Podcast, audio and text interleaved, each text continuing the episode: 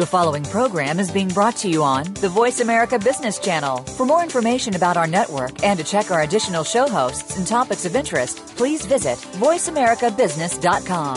The Voice America Talk Radio Network is the worldwide leader in live Internet talk radio. Visit VoiceAmerica.com. The views and ideas expressed on the following program are strictly those of the host or guests and do not necessarily reflect the views and ideas held by the Voice America Talk Radio Network, its staff, and management.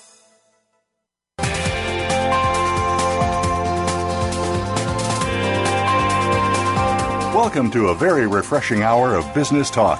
This is Internet of Things with Game Changers presented by SAP. The best run businesses run SAP.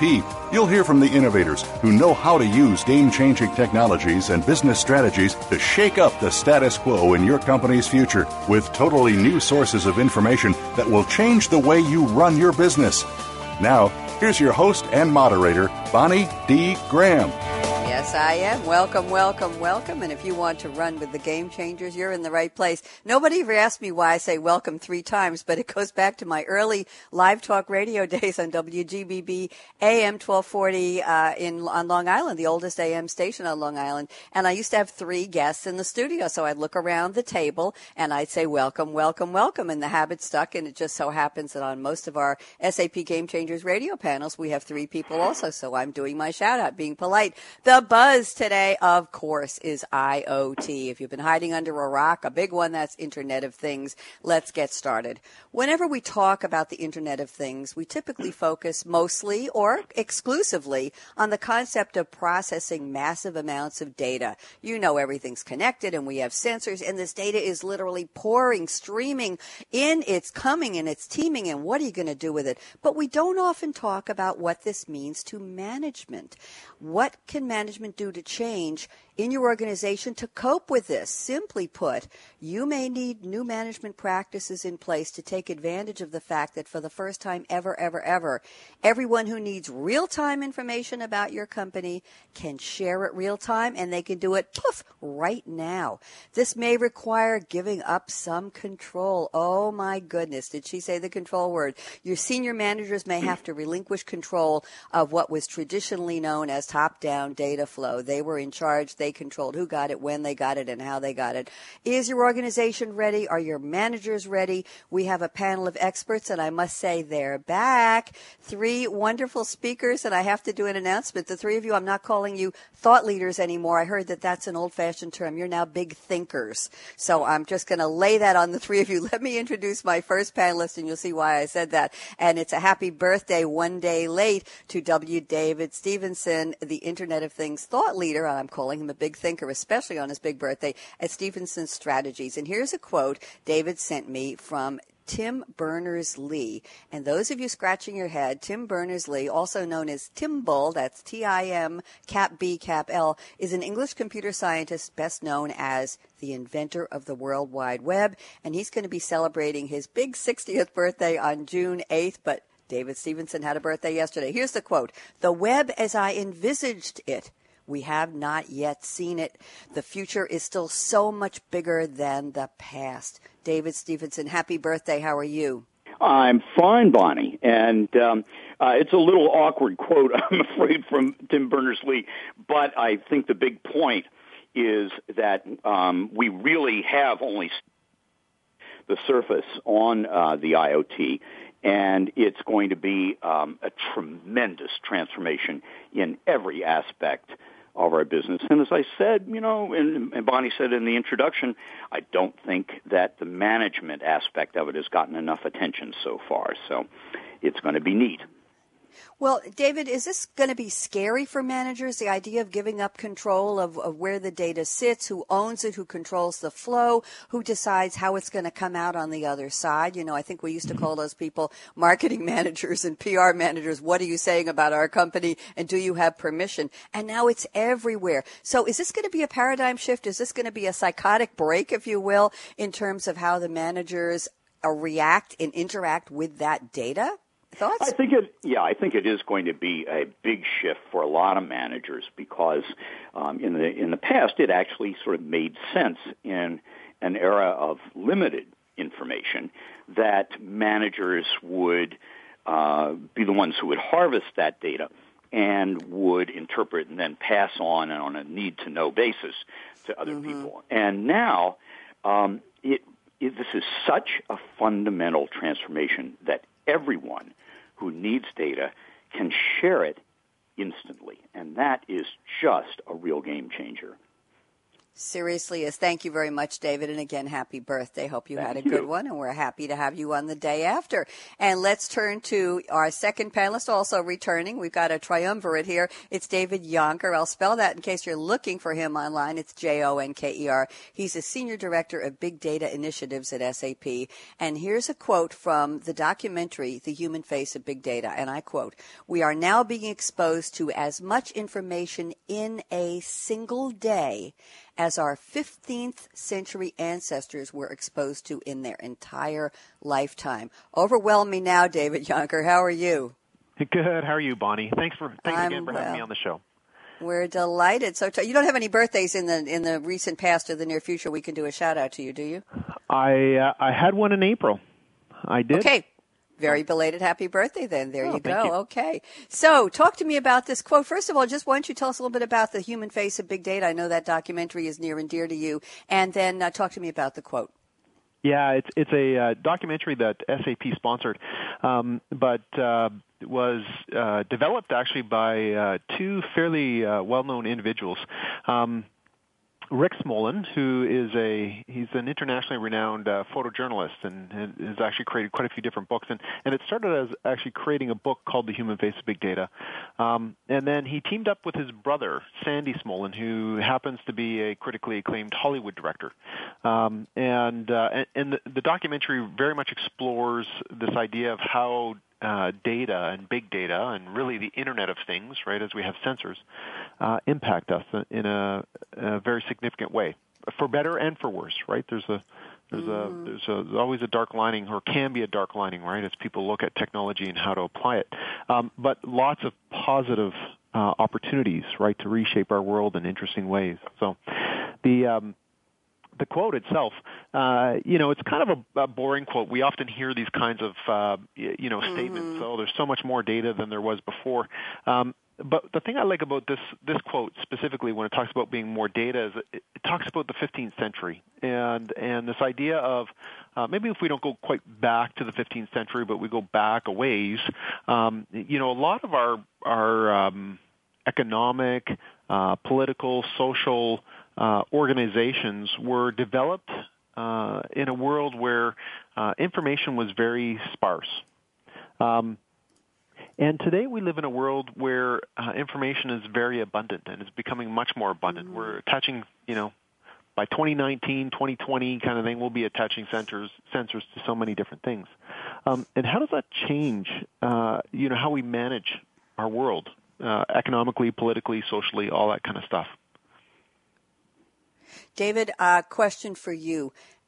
Many of us weren't on this call. Well, David Stevenson and I, at least, were not born in the era of big data. We were not born in the era of sensors, and it may still be new and somewhat of a shock to us. But the millennials, the really young ones, many of whom are already in the workforce, uh, they're digital natives. Is this something they expect to have access to that data every split second of every nanosecond of every minute of every day? Uh, in other words, they don't know any better this is the world they were born into and they expect it's only going to get more and more. Are they more comfortable with this or do you think some days they kick back and say, oh my God, I wish I had the nerve to turn off all my devices and just be alone and quiet for 15 minutes? Any thoughts on that?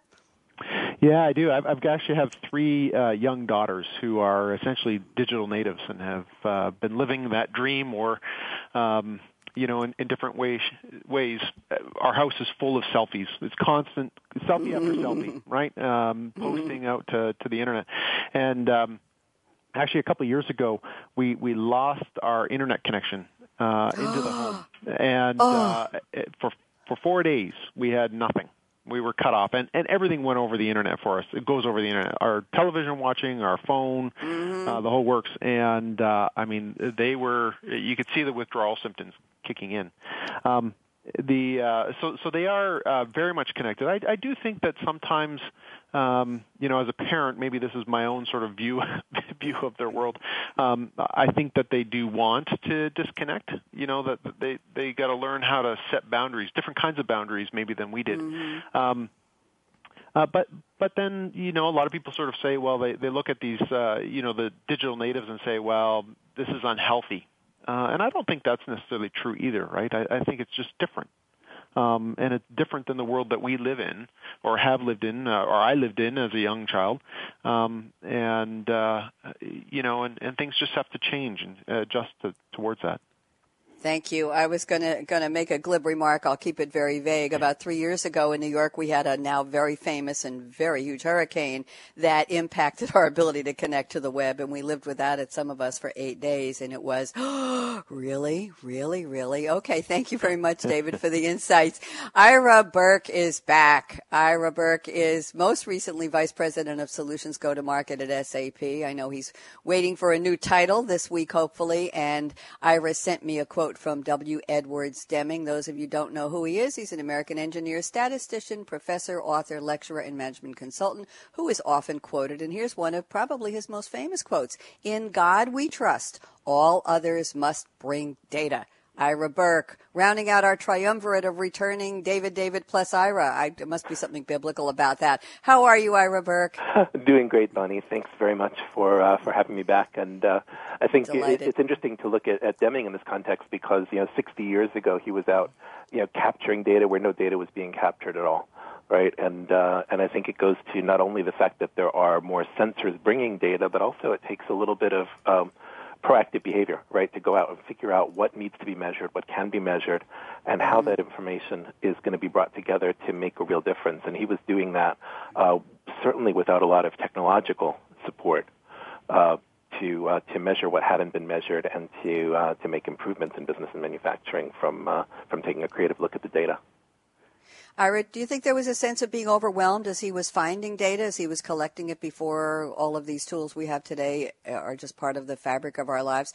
Do you think he was saying, wow, there's a lot of stuff out there? Or do you think it was just, hmm, I'm just going to take this one step at a time? No, I'm sure he was hungry for more than he could possibly get. Um, but uh, but there was because there were so many unanswered questions and so many obvious questions that nobody had bothered to ask until he came along and asked them. And uh, and and uh, when you look back at what uh, David Stevenson was saying, right, that that we you know that mm-hmm. you know Tim Berners-Lee still doesn't know what this is going to look like. We're in a sense in that stage as well. The data's out there, it's coming together. We're gathering the tools. The world is changing, but we're not entirely clear on just how many things we can do with it and how it's going to come together. And that's where the fun is, not knowing and, and guessing and working on it. Question for you, Ira, before I go back to David Stevenson and find out what the birthday boy was drinking yesterday. I'm sure that will be interesting. Um, Ira, thoughts about what, what I mentioned in the intro about the fact that with all of this data, we're going to need new management practices to relinquish some of the control, to relinquish the need to know, damn it, and I'm the one who'll tell you when you need to know. Uh, t- talk to me. Any thoughts on the management aspect? Um, well, for sure, right? That it's uh, it is a uh, a changing world. And so, if, and, and this is true, you know, data is just one aspect, and, you know, IoT is just one aspect that uh, a manager in general needs to be aware of the changing environment, changing practices, changing demands. This is an extra impetus. This is a shift in power to some degree. Uh, your employees know more, your customers know more, but you also know more as a manager.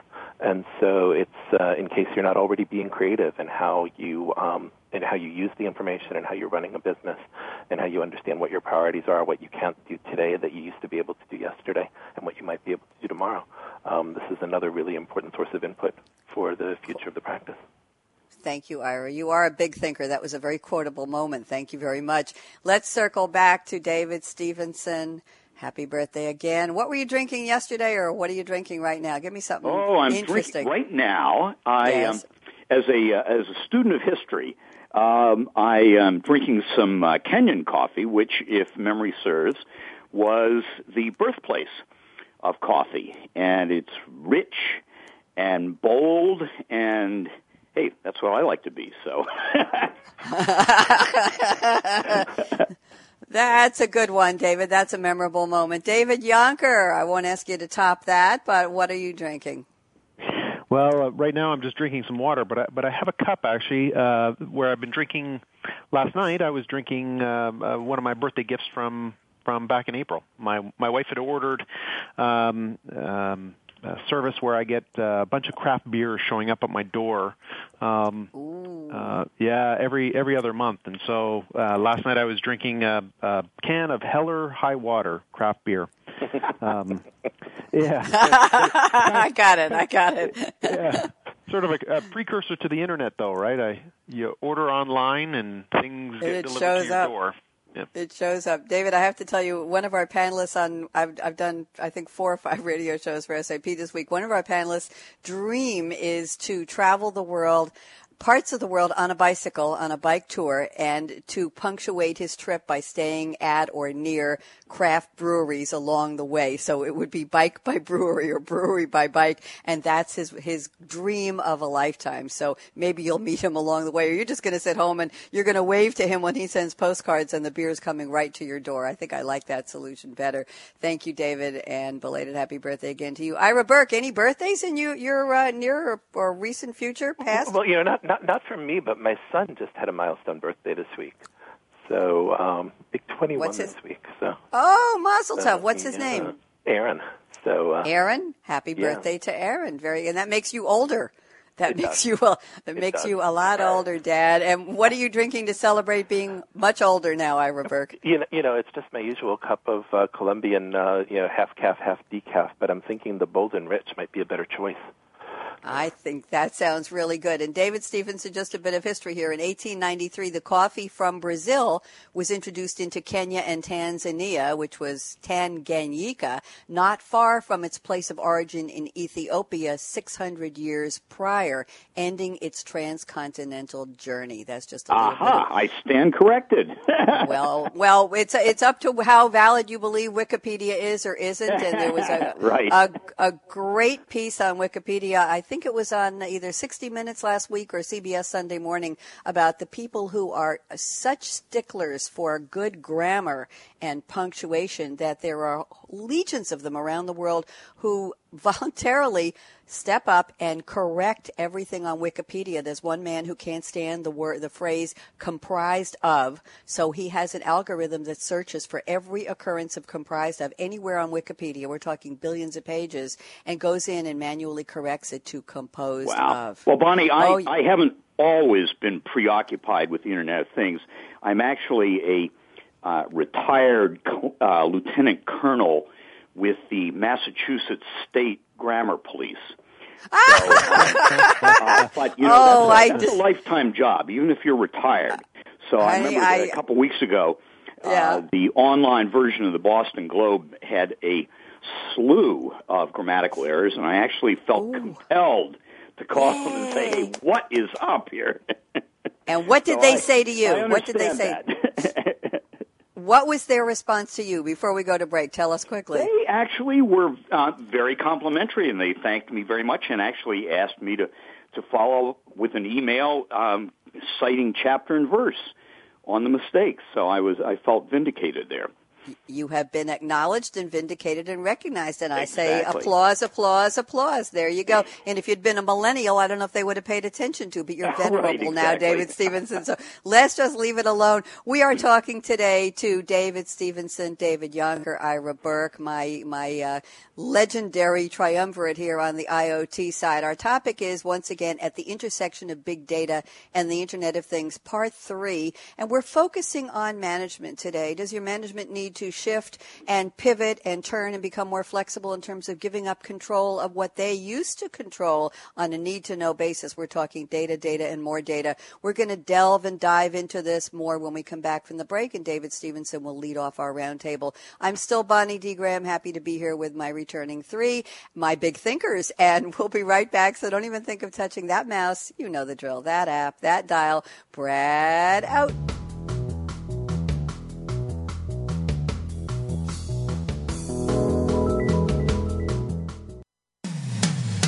When it comes to business, you'll find the experts here. Voice America Business Network.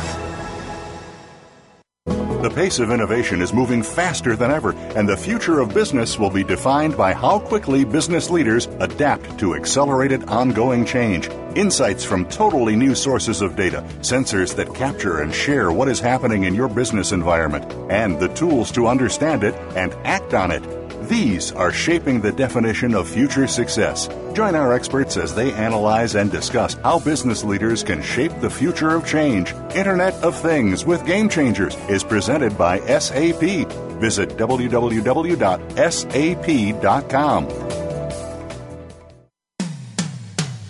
comes to business, you'll find the experts here. Voice America Business Network.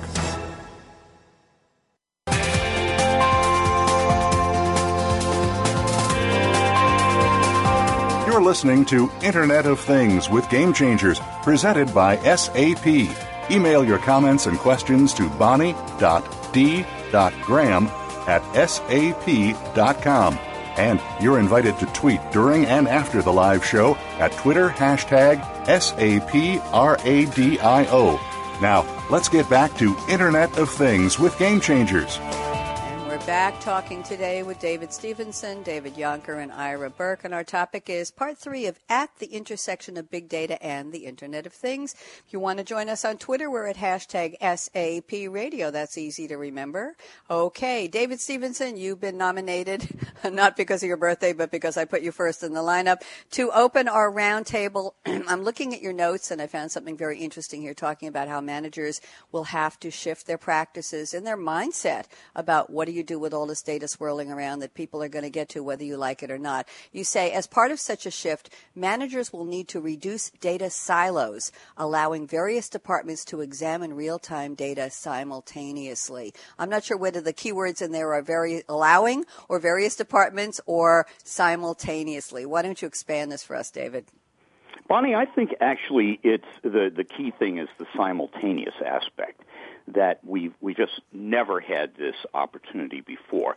And and again, going back to the past, it probably did make sense historically in in an era of limited data and where most of the data was historical to have senior management control it.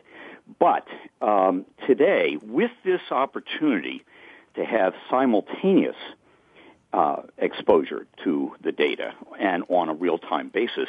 I don't think it does anymore. And in fact, um, not to pimp for SAP, but I really do think one of the best examples I have seen is with, um, and I'll say this as, as the only non-SAP person here, um, that uh, one of the best examples I've seen of this change in attitude is with your prototype vending machine. Um, you know, it mm-hmm. was great in terms of how it could affect marketing. Basically, uh, the concept behind it was that uh, the uh, vending machine uh, used near field communication, and if a uh, user opted in, it would actually recognize them, would offer them special deals based on their history, you know, even recognize them by name. Um, so that alone was pretty neat.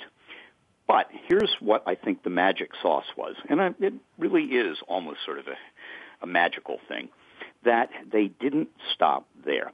At the same time, the data from the sensors on the vending machine was also shared with the logistics people. So that, for example, you could have on a hot summer day a uh, vending uh, a, a, a, truck that was going to resupply the machines might be heading to uh, some mall or something like that, and suddenly you get this data that it's an extremely hot day at the beach, and consumption is way up, and without any human intervention on a machine-to-machine basis, that truck gets rerouted to the beach. And I think that is where it's an, a great illustration of how if you bring differing perspectives to bear on the exact same set of data at the same time, mm-hmm. what you're going to see is synergies. And that's something that we really haven't seen much in the past. Individual departments have um, had their own interpretations of the data, and then they pass it on to the next one. And we've never had this opportunity to share that right away and bring differing perspectives to bear on the same thing. So I see both new creativity and I also see an unprecedented level of efficiency coming out of this because um, you are going to be able to eliminate waste and you're going to have uh, things that are going to happen at the same time rather than sequentially, and that is a real game changer. It is, and I'm thinking as you're talking, David, that there'll be no excuses. I didn't know. We didn't plan the market right. We didn't move this machine Good here. Point, we didn't move a, that that's there. That's a great insight.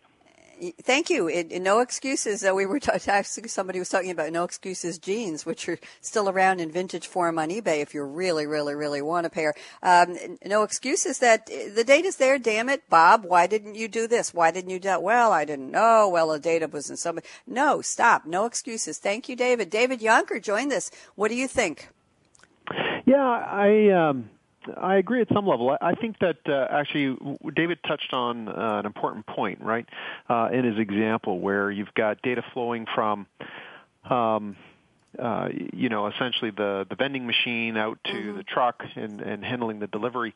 Um, the, the, the information sharing happening there, though, in, in that example, is actually uh, very much through an algorithm it's not necessarily individuals making that kind of real time connection. Mm-hmm. You, you've got you've you, you've got um, and I guess what I'm getting at is that uh, as we start to to collect more and more data, and we want to get a lot more um, granular in the decisions that we make, I'm not sure the human brain can handle that. Um, uh-huh. And so we'll, we'll, see more and more where algorithms are taking play, taking over, right? I mean, in some ways, the silos that existed within organizations before, um, you know, were uh, ways to roughly approximate um, you know the the state of the world um, so that people can make decisions.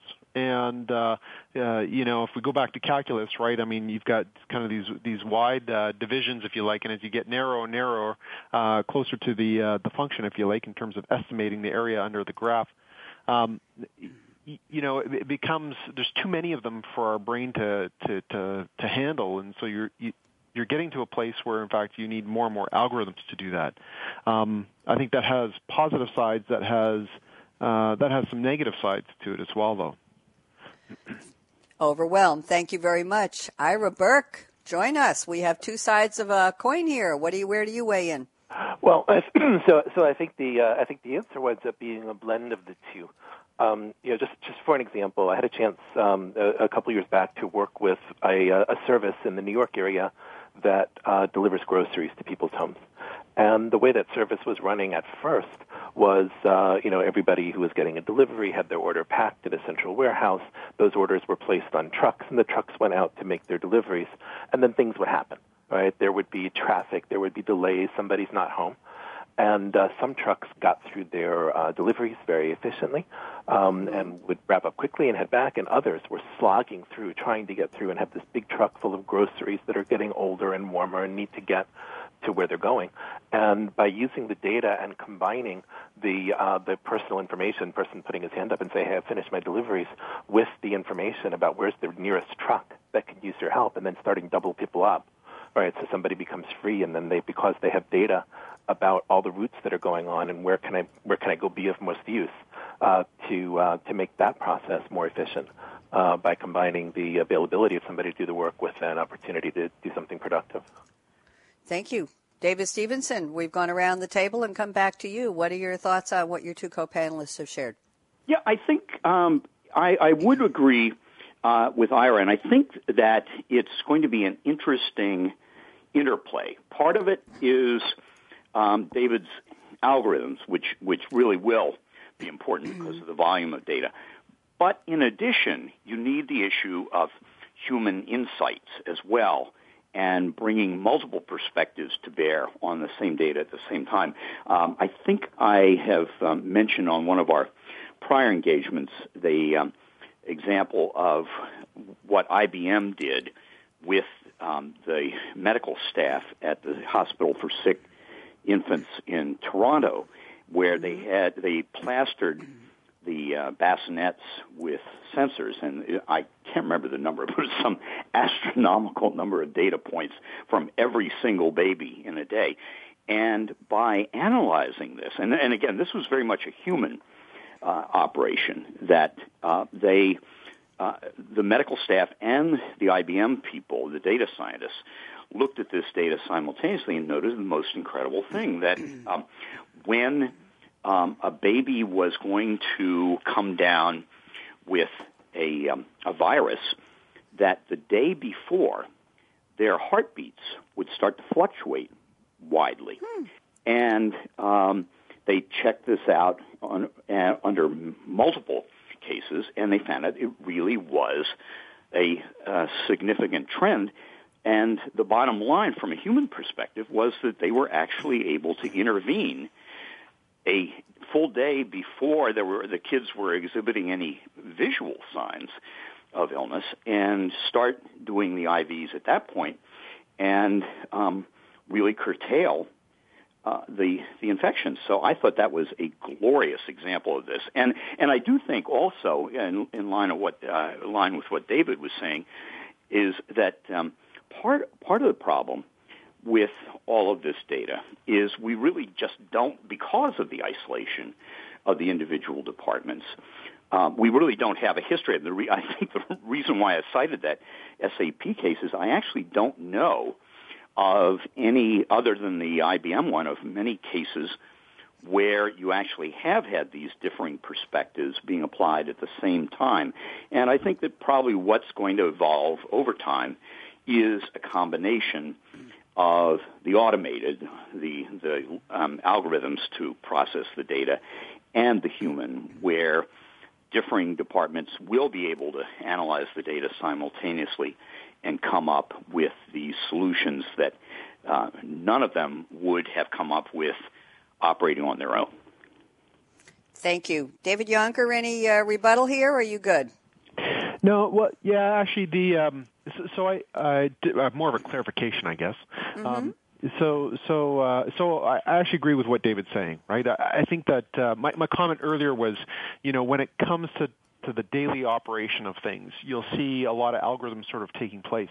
Um, but the development of those algorithms will require collaboration. So, so there will be breaking down of silos. So, uh, you know, um, in terms of of figuring out how to interpret that data across the various groups, but you'll see more of a shift towards um, it's not a um, you know something uh, decisions that are getting made in the moment uh, by people. The decisions get made in the moment by algorithms, uh, and people will be the ones sort of in the back reflecting on you know what all this data means and how do we um, tweak the algorithm over time and evolve it. Right? It's it's, it's less of a, a reactive sort of uh, uh, engagement and more of a um, strategic engagement, if you like. Thank you very much. I'm ready to go. Boy, that sounded like uh, like an Elvis thing. I'm sorry, it just came out wrong. Thank you very much, David Jonker. David, I want to move into a slightly different direction. I'm looking at David Jonker, your notes from before the show. A couple of places I'd like to go. I was going to originally ask you to talk about how IoT, the irony that is changing the corporate consumer relationship, but something else caught my attention, and we can segue into that. Uh, just a little level setting, I like to call it. You say the internet is not an easily managed thing, no pun intended. We're talking about the Internet of Things. It's organic. It's managed by no one and everyone all at the same time. Crosses international boundaries like a highway. It has rush hour, construction, lane closures, and sometimes a complete section shutdown. And you get nice people, you get rude people, you get criminals, you get good people, and some people who just want to be left alone. Can you just do a little bit of level setting for us on let's let's refresh what is the internet, what is Internet of Things, and why is it so important to this conversation? Conversation? Yeah, it, early on, companies were building their their networks or their IT infrastructure. Uh, it was very high control, right? You had your mm-hmm. IT department; they built the the networks internally. You know, they managed all the data centers. Um, they would lease lines between di- various uh, cities, right, for communication over over private networks, all that kind of stuff. Um, and so it was it was a very sort of high control, uh, very carefully managed uh, environment, if you like. Um, what we're talking about with the Internet of Things, uh, well, uh, for starters, companies have been shifting, right? More and more has been sort of uh, going over the Internet, um, especially for large multinational corporations. You, you, know, you can't lease lines for everything. Um, but uh, but now when we start talking about things, right? We're we're starting to talk about, for example, uh, a vending machine um, let's let's build on that example, right? I've got a vending machine that I've deployed, you know, in some retail store. Well, I'm not I'm not going to have a, a leased line to that to that vending machine. I'm not going to control that internet that network connection. I'm going to run that over the internet. That's going to be the cheapest thing I can do. Mm-hmm. But now that means I'm running over uh, essentially, uh, in many ways, a, a public infrastructure. Right? It's not something I actually control. Um, you know, I probably don't control that Wi-Fi hotspot in that retail store. I probably don't control the the the network connection from there to the you know the the local service provider, all that kind of stuff. Um, and and and all of those lines are shared. Uh, different data from different people are all going over that, um, and uh, and so it takes a shift in mentality, I think, for IT right? How do you manage this kind of infrastructure? It, it, the data may even be going to, for example, other warehouses. Maybe it's I'm hosting the data in the cloud. I'm not bringing it to my own data center, um, you know, which has a whole other host of, um, uh, you know, um, changes in how you manage that from an IT perspective. Um, so that's kind of where where I'm coming from with that. Thank you, thank you, Ira Burke. Join us. Thoughts? Um, you know, it's. Uh, I think when when the technology environment is changing like this, you always need to go back and revisit your initial objectives, your initial assumptions, and see if there is a, uh, a different way, a cheaper way, a better way to accomplish what you set out in the first place. Um, it's uh, you know it's a few years ago when maybe a lease line or a or a dial-up, a direct dial-up, might have been the only option, and uh, and and those things uh, you know as that changes, now there's a uh, a broader array of possibilities, right? So um, just just as an example, right? So we have a home security system that um, you know always used to be set up as a as a dial-up, um, and uh, and now it also has a radio backup, right? So not using the internet, but has a second method of communication that's become available that that the electronics have made cheaper and more practical over time, and uh, and so as the technology evolves in general, um, there are uh, there are new ways, new opportunities, chance to revisit how things were working, and um, the internet and the Internet of Things just accelerate that process, create new opportunities, and maybe new chances for redundancy or for doing things we didn't think of at the beginning. Thank you, Ira. David Stevenson, thoughts on this? Well, you know, it's interesting, Bonnie. I um, I used to do uh, crisis communication you know, with terrorism attacks and, and natural disasters using uh, social media and, and mobile devices.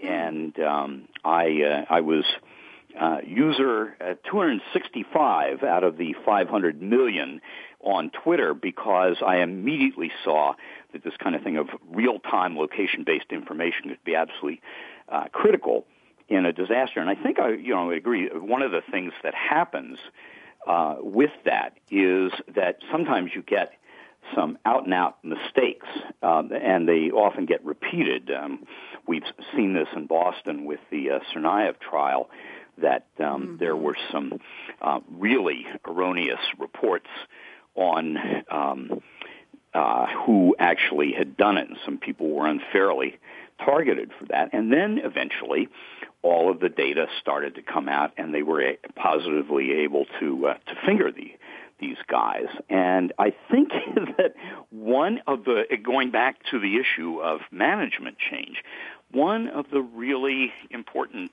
attitudinal shifts with the IoT is going to be um, that we're going to need to embrace ambiguity.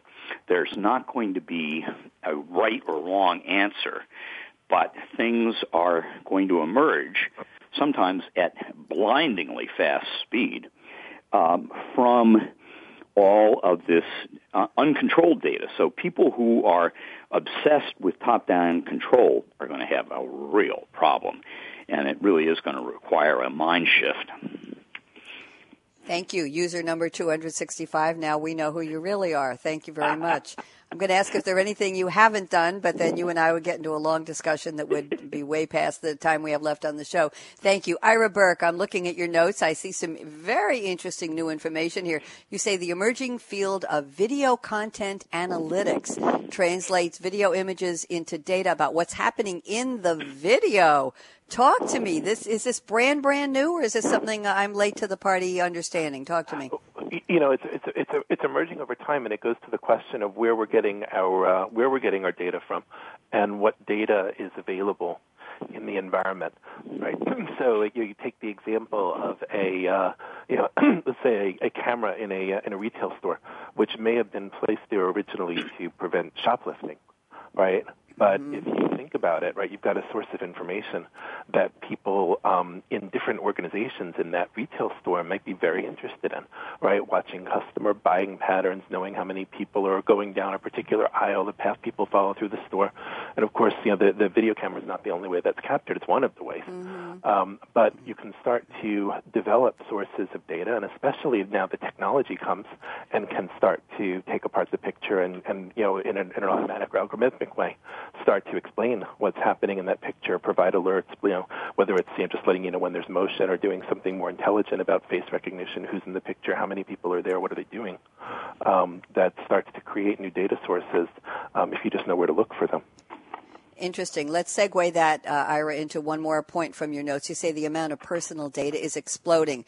And the challenge, which we all know, is how to analyze it and how to derive value. But the bottom line is we all want to protect our privacy or whatever shred is left of privacy today in our global, connected, sensor driven world. So, what are your thoughts about being identified? You know, we see this on crime procedurals all the time on, on TV, the CSI series and the NCIS, and they have now have CSI Cyber, which I watch every Wednesday night, and it's actually very, very interesting. I know, I know, I'm a CSI addict. So uh, the question is, uh, what are your thoughts on, and is there anything left to privacy to protect, or is it way? Talk about. We started talking about Internet of Things data no longer being under the control of managers, but let's flip it to the personal side. Can we control anything of where we appear on a sensor or in a picture or video anywhere? Thoughts? Well, so I think one of the problems is you're perennially behind the curve, right? So think about just how much information is available, is able to be captured, is able to be analyzed. That wasn't before. So, so, and the technology is way ahead, way ahead of the thinking and the capabilities and the organization uh, and the legal environment around privacy right? So, uh, you know, it would have been ridiculous five years ago to talk about your clothes sending off personally identifiable information about you mm-hmm. um, to who knows where, right? That uh, you know, do you need to you know to check off a, a click box, an agreement of data before you buy a uh, a shirt that has embedded internet sensors in it that are measuring your fitness, right? That uh, that we're just not there, and so and and this is just accelerating right? The more information that's capturing. I was reading this week that it's possible now for uh, airlines to embed sensors in seats, right? And from that, you can detect all kinds of things about the passengers who are sitting on a plane if the airline chooses Uh-oh. to do that. Yeah. Right. So, uh, so uh, you know, and you know, for for any kind of reasons, whether it's medical issues, whether it's security issues, right? That there is now, and, and of course they know who's sitting, or at least supposed to be sitting in the seat. Um, so, uh, so the, the amount of information, the questions that can be raised, um, are just moving at a much faster pace than our typical ability to deal with them. So that's from a privacy perspective, it's not uh, it, it's not particularly encouraging, but maybe that's offset by other benefits.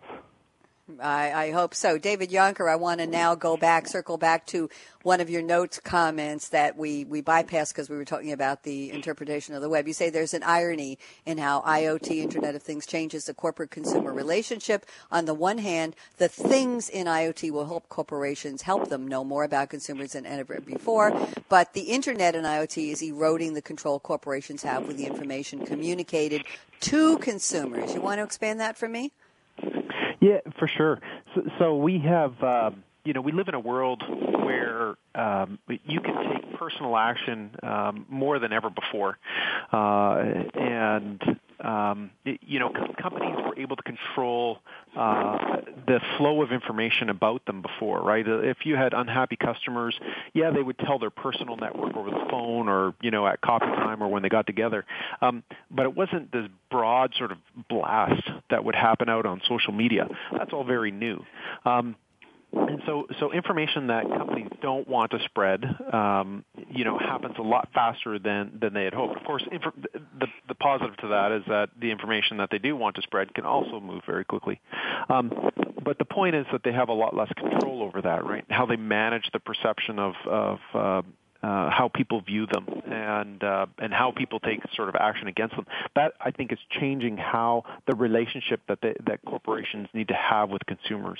Um, it needs to be a lot more personal. Personal. It needs to be uh, a lot more authentic, um, and um, uh, you know, along those sorts of lines. It can't just be all about the bottom line uh, and managing to the dollar.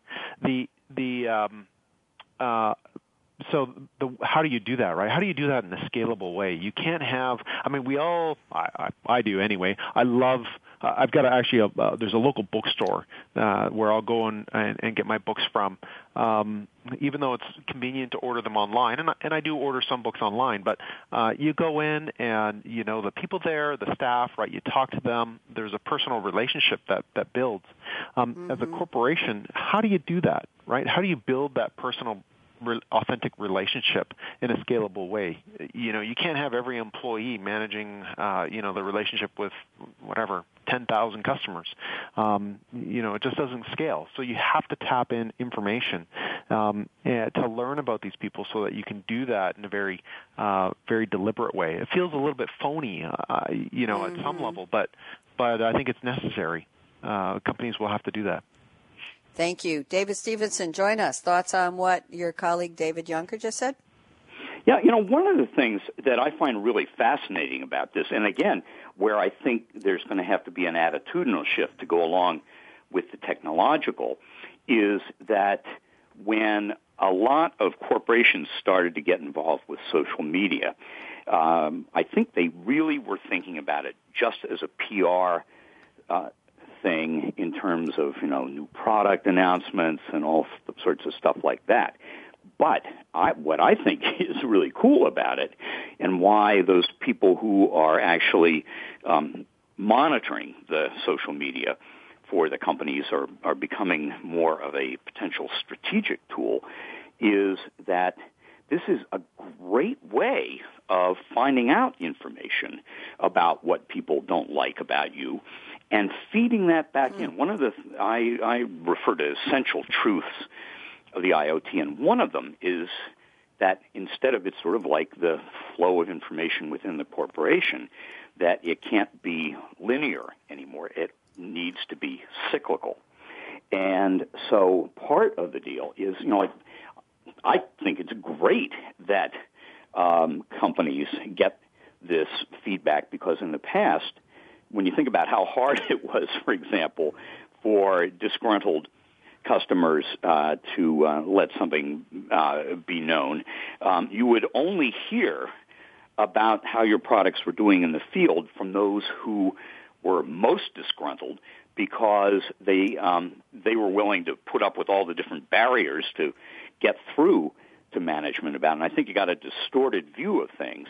And now um, you can find out quickly what the issues are, and hopefully by having this cyclical flow of, of information, feed that back really quickly to the product designers. GE has you know made a major commitment to the IoT, and one of the things that um, they have said about where it's really made a substantive change in their operations is that they're able to really change the product development cycle now because they are they're they're getting the products out quicker than they did in the past, and then they are reacting quickly to any kind of negative feedback or positive feedback. You know, I'd like, uh, you know, this is great, but I'd like some additional feature, and um, so they are doing much more rapid upgrades in things. So it's a, another one of those examples where you need an attitudinal shift to go along with the technological shift. It really is a, a whole new ballgame. Thank you, Very and I'm going to raise. I'm, it is, and I'm going to raise the bar. We're almost ready for predictions. I'm going to give you each a minute, but Ira Burke, I found another gem here in your notes, and you're talking about we can derive data from sensors that do not even exist. Now you're scaring me, and you're talking about the concept of a virtual sensor network. Why don't you just give us a one minute overview of of how exciting or scary this is going to be, Ira? Uh, yeah, so if you think about the evolution of IoT, right, it starts out with putting sensors on something you need to measure, right? So it's very, um, mm-hmm. um, very hardware oriented, very application or task oriented, right, dedicated to a particular purpose, justified because of a particular purpose. Uh, but what happens when this starts to explode, not just in the number of things being measured, but the number of things being measured in the same place, right? And so now you've got multiple sensors for, for different applications, maybe built in different ways, maybe fighting over the same territory. At the same time, you've got new applications, new things that you want to know, and maybe you don't have a dedicated sensor for that purpose, right? And so what's happening is the software and the standards are starting to evolve now to create this idea of a virtual sensor network, putting together the sensors that are there, combining the information, and then asking new questions that maybe weren't anticipated when it was created. So uh, one of the examples that I saw is uh, if you have, uh, let's say that you have a remote area where sensors are few and far between, but there are seismic sensors in the ground to check for earthquakes, and there's weather data, maybe not coming from sensors at all, but just coming from meteorological databases. Um, you can start to put that together, and you can know when there's a high danger of a rock slide, for example. Right. So uh, based on getting information where the sensor you would have put there isn't there, um, but you can start to um, to assemble a virtual sensor from the data that's coming from what's already present in the environment. I think that's another really important trend, and I think that's going to be another accelerator, another source of exponential growth for the kinds of data that can be generated from IoT, where it starts to outstrip even the sensors that are being put in place.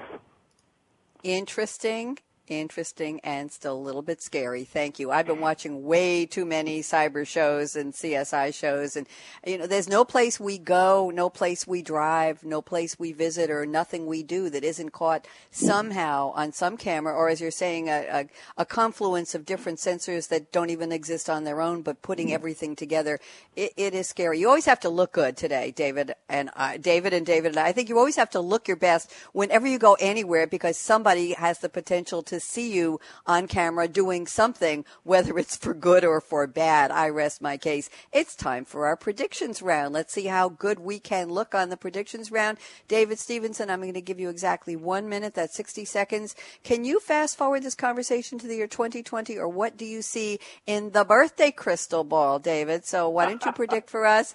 Go. I'm going to pass on the birthday one, but um, uh, I, um, I, I think what we're going to see then is an era of unprecedented precision in all sorts of things. You know, in the past, because of this lack of information, we had to approximate. And things, um, particularly, say, for example, in manufacturing, different aspects of the uh, supply chain, the assembly line, and the distribution network operated somewhat in isolation from each other. And we talked about, you know, just-in-time manufacturing baloney.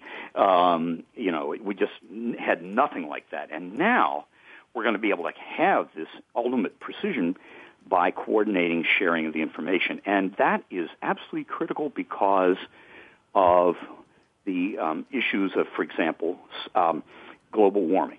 We have got to have more efficiency in production and use of electricity and in um, all sorts of human activities. And I think the IoT is going to be absolutely uh, essential to that and is really going to change everything for the good.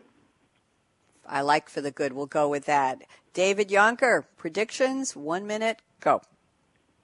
Yeah, to build on what David's saying, I, I think that we will see a lot, a lot more precision um, from companies in terms of how they they make sense of data, make decisions, that kind of stuff. How they even understand who their consumers are. We'll see a lot more automation, um, but I think we'll by 2020, I actually think we'll start to see um, uh, sort of a counter trend that says, hey, you know if you want a high high value uh, personal uh, human interaction, you know these are the places to go, uh, and uh, it will be a, a, sort of a value add.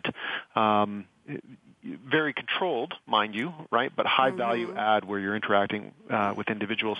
I think on the internet side, in terms of the Internet of Things, um, I, I, think there's a, a, lot of shifting that still needs to happen um, in terms of uh, maturing of how um, how IT departments build these kinds of infrastructure. Uh, I think uh, there's some uh, some naive approaches in terms of how we're going to be able to manage all of this data, you know, across this public infrastructure. Uh, and uh, this sort of centralized approach that a lot of people sort of think about uh, in terms of uh, the analysis of that data has got to shift. I, I don't think that's going to last. That'll be a much more distributed architecture. Thank you very much. Ira Burke, predictions, one minute, go.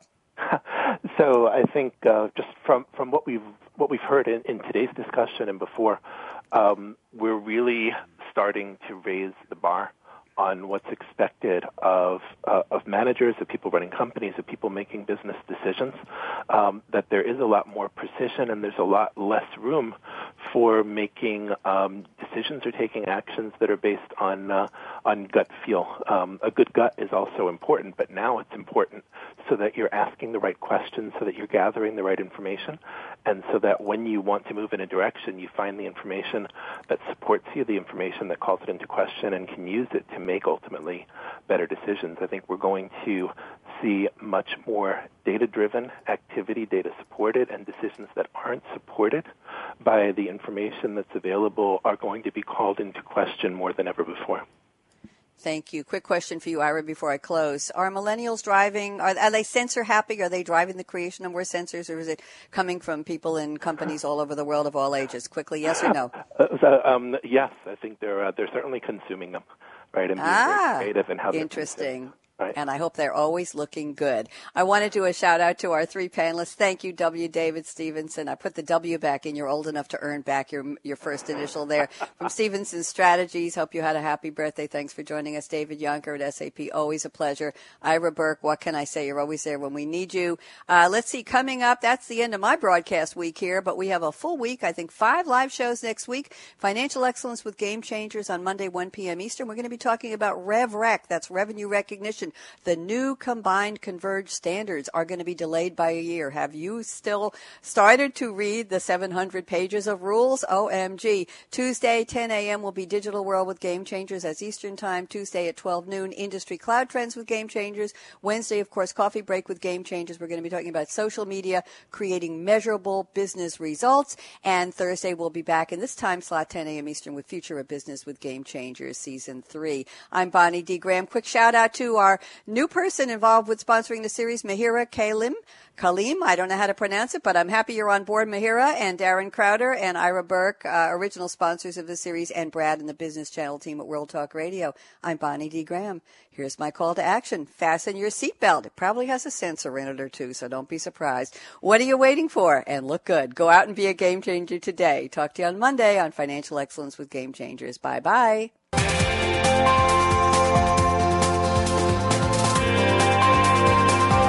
Thanks again for tuning in to Internet of Things with Game Changers, presented by SAP. The best run businesses run SAP. To keep the conversation going, tweet your questions and comments to Twitter, hashtag SAPRADIO. Please join host Bonnie D. Graham again on Thursdays at 7 a.m. Pacific Time, 10 a.m. Eastern Time on the Business Channel. We wish you a positively game changing week.